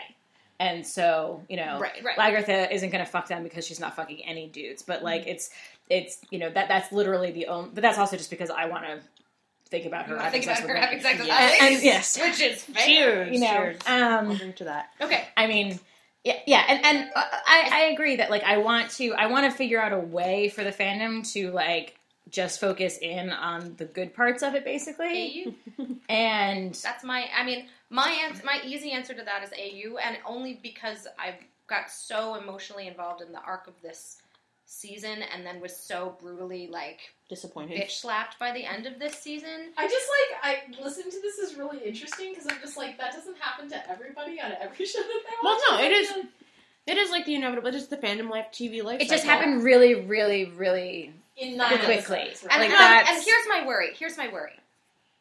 There are shows where White collar is a really good example of this, where it's on sort of a second tier, third tier network. You start watching it as a fangirl because you're like, who is that dude? And who is that dude? And oh my god, it's Tiffany Thiessen with amazing breasts. I want to watch this show. So you start watching it, and then you're like, oh my god, this is really slashy and really threesomey and really great. And so you tell your friends, and your friends are like, I'm busy watching Supernatural. So t- when when the season's over, let me know and I'll catch up. Yeah. And this is why I was like, just watch the first six, just watch the first six, because my biggest fear is that if you weren't part of this initial wave, like in that first month of the show being on, like where the you got glorious hit of like, oh my god, you yeah, guys, where you got addicted to this show and you just started mainlining it, and then you all sort of got crushed together under the same boulder, but you still have those feelings of joy and like, I want this to be something. I want this. cockroach cake. I want this to be something. Like I want this fandom to be Yes. something. I want to be I- able I to read like stuff that I, didn't write. I completely understand where you're coming from, but I also feel like I'm a very classic example of why I don't think that's going to happen for you. Right. Because I started watching it with Mare. Like, right. we right. saw the promos for it, and she was like, well, oh I, I have like George Blagden problems. Yeah, right. so- So I come from Les Mis fandom. He played Grantaire in Les Mis, and like so like me and George, I've been like George Blagden has been ruining my life since like We can December talk for a couple minutes two about thousand twelve. The RPF issues of the show. Right. Right. and he's like actually like addressed, literally like one of the most like lovely people ever, and he can sing. He and has a cat named Kitten. and you're just like, and he has a a a, a, a uh, motorcycle, Triumph motorcycle named Lucy. And he like covers like you know Acoustic covers of Jeff songs. Buckley and like you know he's just he's basically terrible um, Oh. and it's just like the, the biggest sweetheart ever and he's just like precious moments angel baby like Hugh Dancy and Hannibal only like not fucked up it's like it's Yep. delightful and he's wonderful and Yep. like I've loved him for like you know I'm hipster about it I've loved him for what four whole months five whole months oh my god you guys um, and so like that that was why I was starting to watch the show because I was like George George Blagden is doing something like that was my gateway Right, and I was like George Blagden it. is like you know reading a phone book like yes sign me up um, So you basically told me about Vikings. Yeah. And like I was like, well, I do have like a ridiculous cable package for various sports related and news related reasons. So why not? I'm gonna watch this too. And the first episode was It's very exposition-y. It's not really like It's slow. like right like right off the Yeah. bat, here's my confession. I don't think it's a good show. I think it's been boring since the first episode. The plot doesn't make any fucking sense. Like whatever, I don't care how attractive those everyone involved in it is. It's a dumb, boring story, and I don't like it. But basically, I watched it because I was like, I think they're gonna bang this monk. Right. Yeah, because you it's actually feel like like in like End even though you game- know end better, game you of this, even if it's not the plot, even if it's like a tertiary plot. Yeah. Like at some point in this, terti- there's a tertiary plot where two hot people are gonna bang a virgin monk, and it's gonna be great. Exactly. Right. So But I was like, like, I will well, sit no, through and the weird exposition-y, Yeah. boring part. I feel like you made the it to what episode parts. four, I made it to like episode four. and then and then basically after was that, like- I was like, I cannot fucking believe. Well, then I got like really sick. But then I was like, I cannot fucking believe these two Vikings have not sealed the deal with this goddamn monk yet. Yeah. Like, what year is it around the Lindisfarne Gospels? Like, what the fuck is enthusiastic consent doing in this context? Would you guys just bone him? Like, Yeah, please, exactly. the love of God. no, and then and then pretty much after that, it was like episode five, they still didn't bang him, and then like next week I'd be like, Hey Prue, episode six, they still, Still have not banged bang him. episode seven, they still have not. And like episode, Episode eight, seven, so he's awful. not actually in the show anymore. Episode eight, the show is awful. Episode also, eight, they they haven't banged him. Episode banged him. nine, don't talk to me. No also, one has never banged him. Even in episode eight, when everyone got high on drugs and had orgies, he, He- still didn't get fucked by as anyone, so far as I can tell. There's one scene where You think Siggy's it's gonna daughter happen? is It- like, "Hey, priest, I've been waiting for you. Come with me," and then she ceremonially washes him Right. for his like his for sacrifice. his It's the- It, it's it's like and I'm like, man, It's you the can't worst- catch a break. it's Al." the worst misdirection ever. We're kind of like I don't know how I feel about him losing it to her because I was sort of Because he's like really, he's really fucked up on drugs. Exactly, And like, and this also- doesn't feel right. and, and also I was I was in it for the hot threesome, but like okay, she's okay. Washing. what? And And then he's like, "What are you doing? And why are you watching me?" And she's like, "You know why." And because at this point, hilariously, he hasn't like fully twigged the fact that he's a human sacrifice, Nope. which is like really also one of the dumb things about episode eight, where like everyone knows that he's gonna get murdered, and it keeps being like, "Here's this giant fucking neon flashing sign of like you are going to get killed," and he's like, "Interesting. You're sacrificing people." You have to clean them. You're washing me.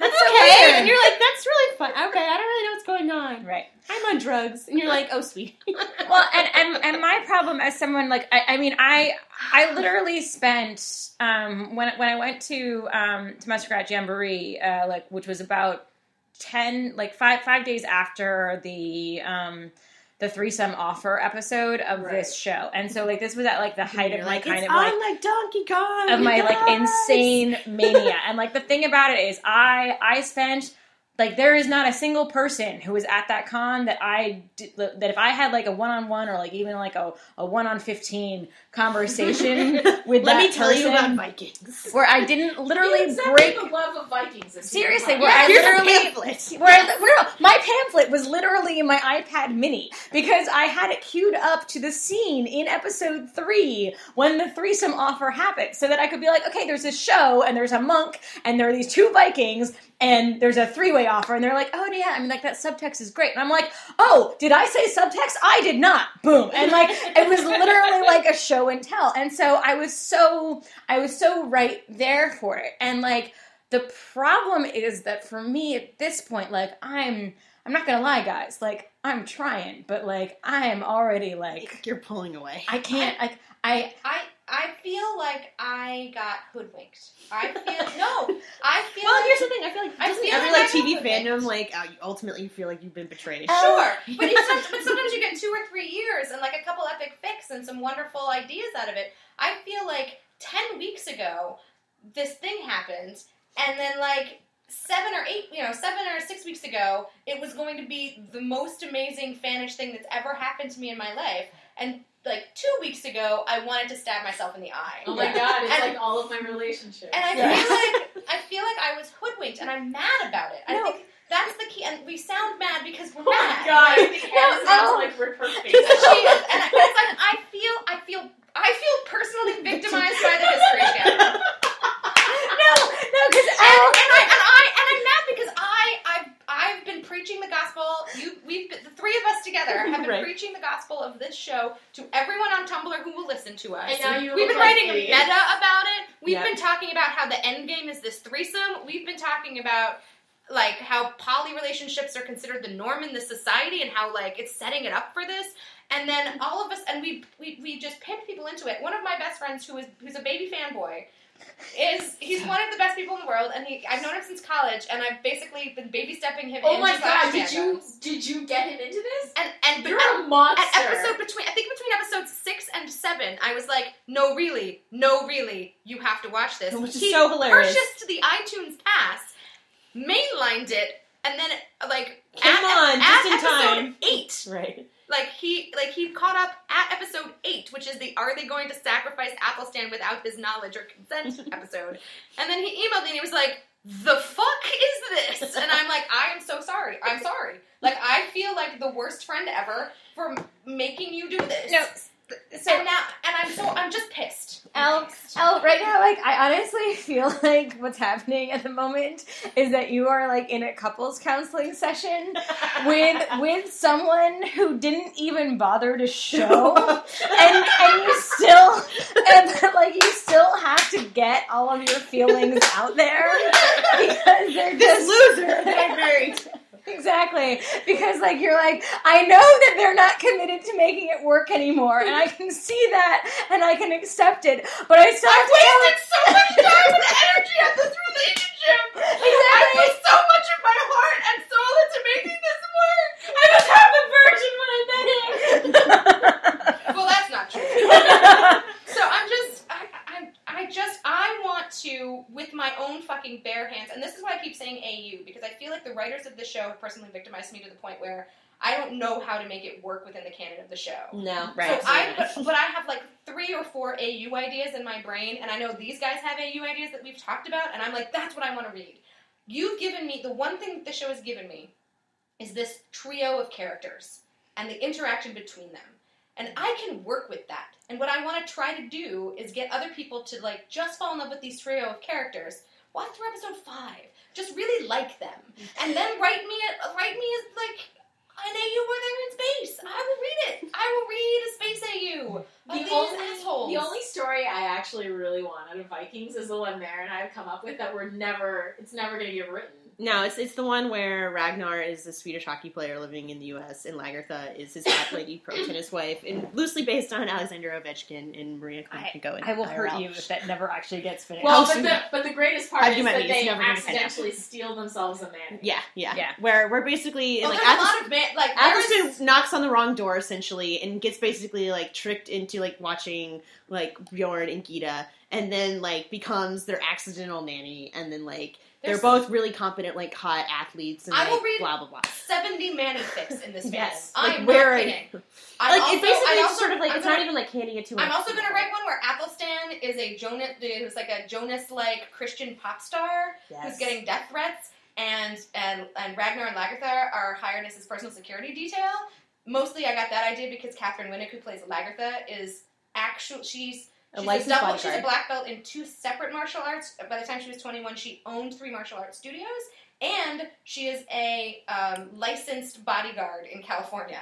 So that worked for me. So Yeah. I'm just saying, like, she's fucking hot. She's shit, super guys. hot and If great. you don't know who Katheryn Winnick is, if you watch Bones, there was a couple seasons ago where Bones had like a, She had the a thankless hot role. lady She war had correspondent horrible journalist. thankless role. Yeah. Tor- like terribly thankless role, but I liked her a lot, and she's just really kick ass. She well, the problem with her in that role is just that she was way too young to be playing that character. She was, and she was also unconvincing. And it was also completely unconvincing because it's Bones, and so the end game of Bones is Booth Bones, and she was clearly not Bones, so he wasn't going to end up with her. Like no one thought that that was going to. Also, happen. like if you are ever going to try and name check Christiane Amanpour and imply you're more baller than she is, a war correspondent, just shut your fucking face and walk away. well, that's the writer's fault. like I the mean, only person who's allowed to do that is Marie Colvin. I'm Bones is a- out for her. Bones is a terribly written show. Let's all be on that. Let's all agree. Well, here's the difference though. Bones I watched for like seven seasons, whereas Vikings I Yes! had to bail on episode three. Yes. No, no. I mean, like, like, Yes. like and yes. right. So, so, so like, She's so like Cockroach king. Crunch, crunch, crunch. oh, Why are there crunchy things in my cake? so bad? This is, I, you know, I have to say that when we were first talking about getting to do a slash report for Vikings, Well, no. The funny here, can we also say that like the backstory of this is that we actually planned this about I want to say like three or four weeks ago. So it was right around episode six, and then because of various scheduling reasons, with like crew being out of town and people being in town and stuff, we could only we were like, okay, you know what? We'll do it the weekend after the finale airs, which is great. So we'll be able to look back on the whole show and we'll be able to get this more been like a week since it's been that a week. terrible finale? yes, It's been all. It's only been a week.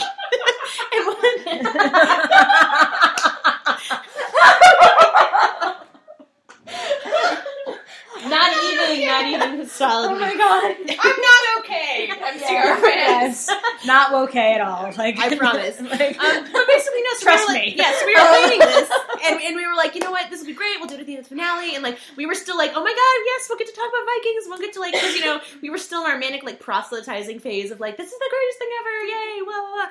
And then like, and then it, after last week, all of us were just sort of like, what are we even going to say about the show? Yeah. That's not just sort of like because all of us, um, all of us, um, uh, sorry. we were just literally not the funny thing. We were watching this all. We watched this all together at Elle's apartment, and literally, there's one moment where they almost trick you into thinking that Athelstan is dead, and literally, like the entire room was like, "No!" All that was the only actual response that we. Oh shit! Look at that. yeah, and so and then and then we all everyone yelled no in unison. Everyone in that room, like as a collective whole, was like, "You if you kill him, I'll end you." And then and then terrible everything terrible happens. And at the end of it, all of us who are like normally, if you can't really tell, fairly chatty people about this kind of subject, literally we're just sitting there and like in like completely baffled, Broken silence. silence. and we just were like. What? We were like, is that is that the end? We actually there was, there was a moment where we were like, was this a two hour finale? Yeah. And so there's a second half Because there was a point. There was because basically the History Channel airs it at ten, and then airs it again at eleven. And so it aired it at ten, and then at eleven it was like, dun, dun, dun, it was the Vikings music, and we were like, oh, oh, oh, oh, oh, oh, it was a two-hour episode. You guys. But no, they were just replaying that hour again, It was and we were very sad. It was And we were really like, sad. yeah, we should. We, we sat through Yes, the previously crunch, crunch. on just to make sure it wasn't actually the second hour of the episode. Crunch. crunch, crunch. crunch, crunch.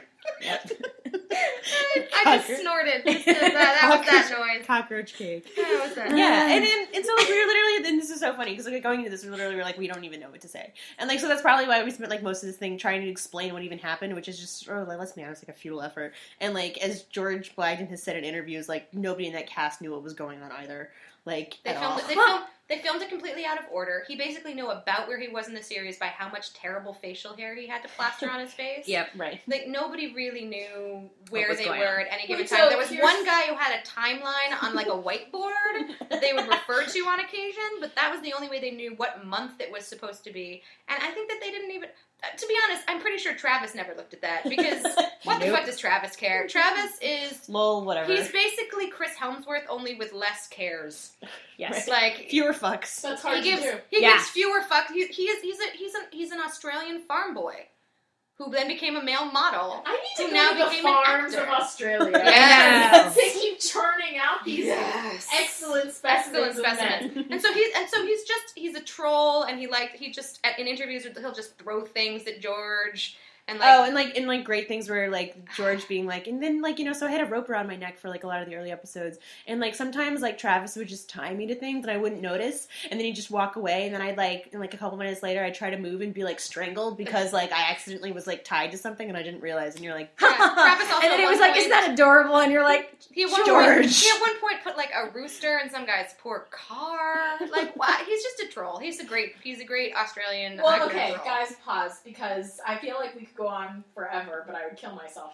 So, valid. we brought you down to our level. but the question, the two questions I have are: Yeah. Has it been renewed for season two? Yes. Yes. Does 2000 anyone have 2014. They haven't even started filming Well, much less writing it. Are any of you guys are you watching it? Are you optimistic about season two? No. And the other question being, like, w- uh, here's here's the thing. Like the, the funny thing is that I feel like right around episode six was when you sort of got into like the relationship with the show.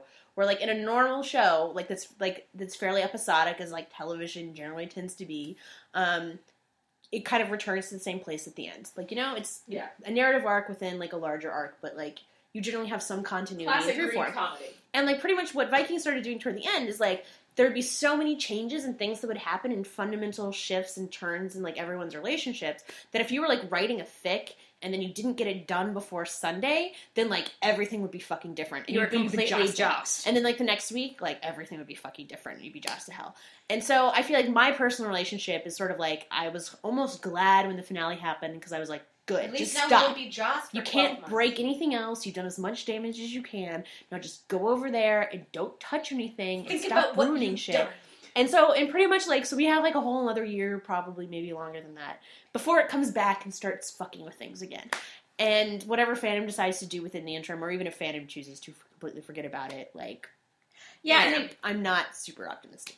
my my thing about it is that like okay so for season two and for various things i would say that at this point my intention is i will watch, watch it. season 2 Let's be honest. honestly also, just like- because of george like i i won't George and Katheryn. George. but like but the, but the other And thing but, but i do feel like you know it's kind of get back into like I'll the, be, the, I'll like, be older and wiser. well, no, exactly, exactly. Kind of like to continue to go with sort of like the like the relationship metaphor, which isn't actually a metaphor because we do have the relationships that we do with our anyway. blah. But like I'm like to go back in for season two at this point. I don't think that I'm gonna be. I don't think that I can engage with it in the way that I did, and so like I say that, and obviously like when you get sucked back in, like cautious. Right, You but that's put hard on the line again. Exactly. And so like I don't I don't really have any intention of going into it with any sort of like hope for what it could do. I'm mostly at that I'm not going to say that I'm, I'll be hate watching it, but like it'll be closer to that Mm-hmm. than to what it was at the beginning of the season when I was actually watching because I really just wanted to know what they were going to do.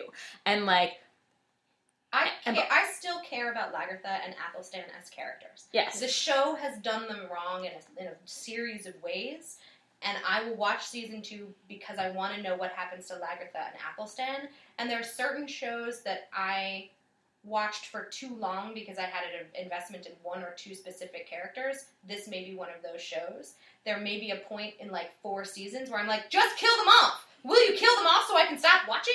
Which is what I did to CSI about about George Eads' character. Like, I'm like, can you kill Nick? You killed Nope. everybody else. Can you just kill Nick Stokes so I don't have to watch this terrible show He'll live forever. He will live forever. Good on you, George. Well done. I'm sure you're just raking in those checks. But I feel like at a certain point in season two, I just want there to be some resolution to the storyline with Lagertha and some re- resolution to the storyline with Athelstan. And I would love for that resolution to be Lagertha punching Ragnar in the face and being like, the monk and I are going back to my mom's house in Sweden.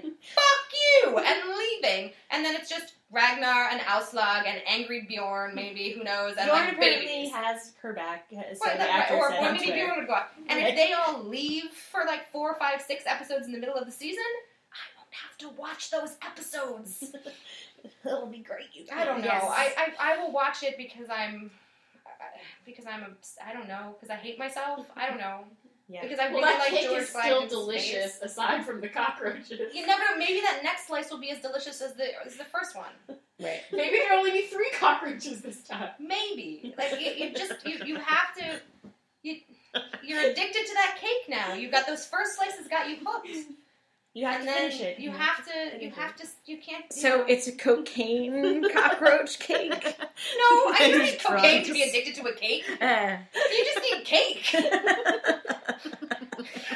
All right, I'm gonna, I'm gonna step in here as moderator and say it's time for you to give recommendations, so that when people watch the first six episodes and then bail, they Yes. have some fic to read. Yes. Okay, so for Rex today, um, I have one fic. The first one is called And My Darkness Falls by Paperclip Bitch, which is a modern um, Manny AU, or sort of babysitter AU, really, where um, Athelstan is a grad student and he does babysitting to make money.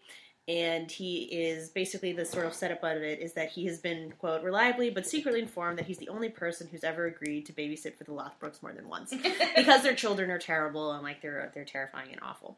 Um, so it's it's very short fic. It's one of those things where you read it and it's satisfying and like the only thing you want is like ten thousand more words of it, which is like one a pretty great compliment I think to give to any story. Yeah. Um, it's pretty much sort of like the babysitter, like Manny AU thing that I just want there to be like three million versions of this, and this is one of the very early ones. And um, and Paperclip Bitch always does like a really good job with that stuff. So um, it's very like very funny and like a really good Athelstan voice, and him being very like faily and being like, I don't really know what's happening, and oh my god, yeah. Um, and then the children obviously being like, you know, Monstrous. monstrous in like a really delightful way, and um, and everything's just lovely. And my second rec is actually a canon era fic called "A Living Sacrifice," which is very tropey, but who cares? Um, because the setup of it is that all of the like people in the Viking community are very suspicious of Athelstan and his Oh my God, you Bible told me about this and you know him like being all into Jesus and stuff, and they don't know what it is, and they think he's basically like a witch, and um, and so they're gonna like kill him for you know practicing weird whatever religious practices, and essentially um, Ragnar manages to talk them into being like, no, we're gonna totally sacrifice his virginity to Freya.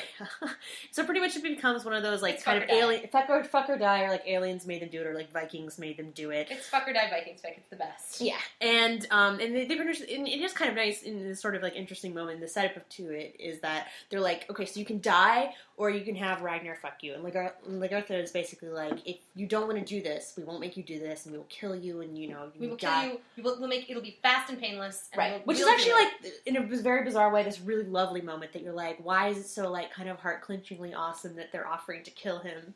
This is just really cute, and then you're like, what has happened to me?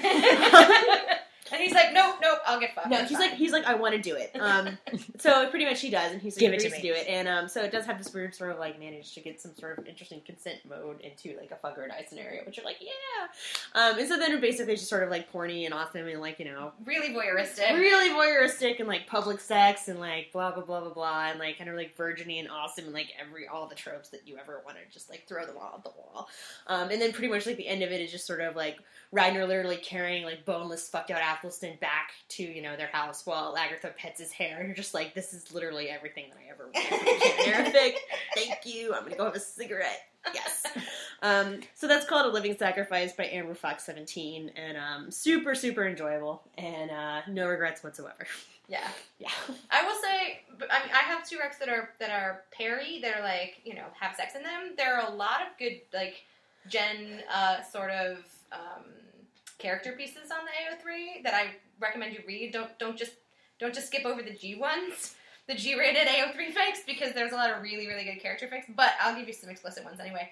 Um, I really really liked cunningly yes cunningly carved upon me by Random Eliza is really fantastic and it's this it's an AU of, but it's a period AU where um, So. Ragnar's initial quest to go west ends in him being shipwrecked and everyone's dead but Ragnar. So he, he And watches so- and Lindisfarne. he washes up ashore on the beach of Lindisfarne, and the monks basically take care of him. And because Athelstan knows a little Norse, he ends up being basically Ragnar's nursemaid, and then best friend. And then when you know, inevitably, you know, I won't say. Anyway, I won't say what happens because I don't want to give it away. But it's really, really good, and you should read that one. Um, and then um, in-house in-house rec is that Mistress Curvy wrote a, a story called Sins of the Flesh, which she basically where the it's basically um, a story about a really epic, grand story. about Hi. about how yeah about how no, it's, it's porn. it's porn that's porn basically This is How, why- how dare you? this is why, guys, listening to this, this is why we don't do the Slash Report live. We're ba- basically it's that whole have you never felt the touch of a woman? Well, but you never said anything about dudes. That's the you never said anything about dudes.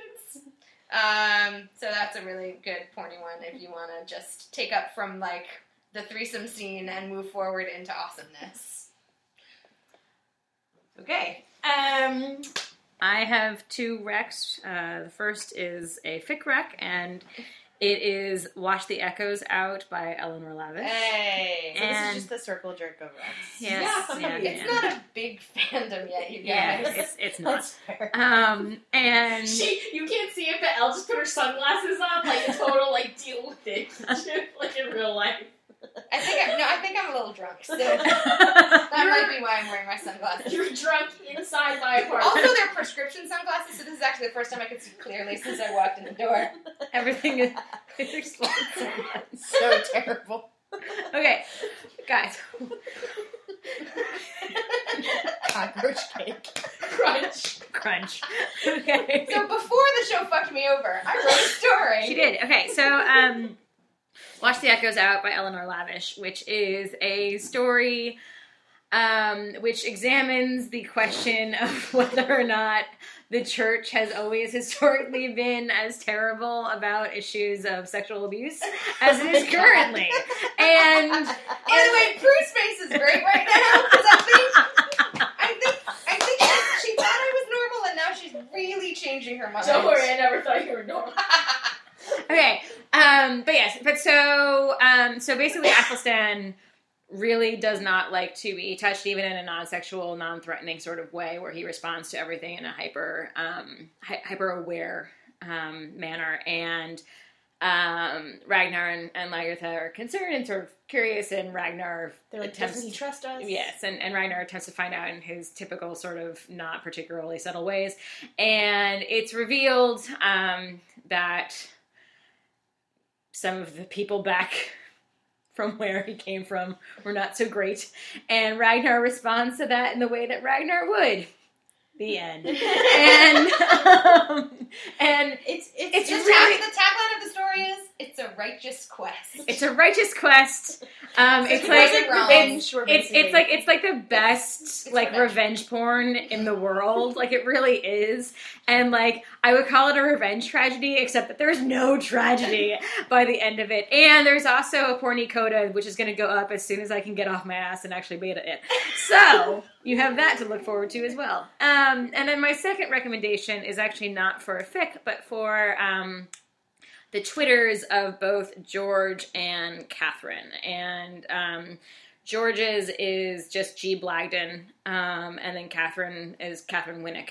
Um, and they they're both just delightful. Like they're just sweethearts, and they don't you know they don't spam. They don't go like totally crazy with like you know stupid shit that you don't really care about at all. And One time, Katheryn tried to live tweet and it was really failing. yeah, it was adorable. adorable. and George's um, live tweets are equally faily and equally adorable. No, George's live tweets end up being this thing where he's like, "Oh, wait, no, it is on the History Channel, so I can try to like guide them through like I'm an English teacher." And it's just, it's, it's so precious. I don't even know how to deal. Um, obviously, and but the other thing that they both do is um, they they both end up linking a fair amount to non-sexually explicit fan art. But so they're both really they're both really great. And one of the best fan art pieces that Katheryn linked to like five or six weeks ago was this In to the be glory days. in the glory days back in the day when we were still happy and young and didn't know better. And you know, I feel like I'm Fantine right now.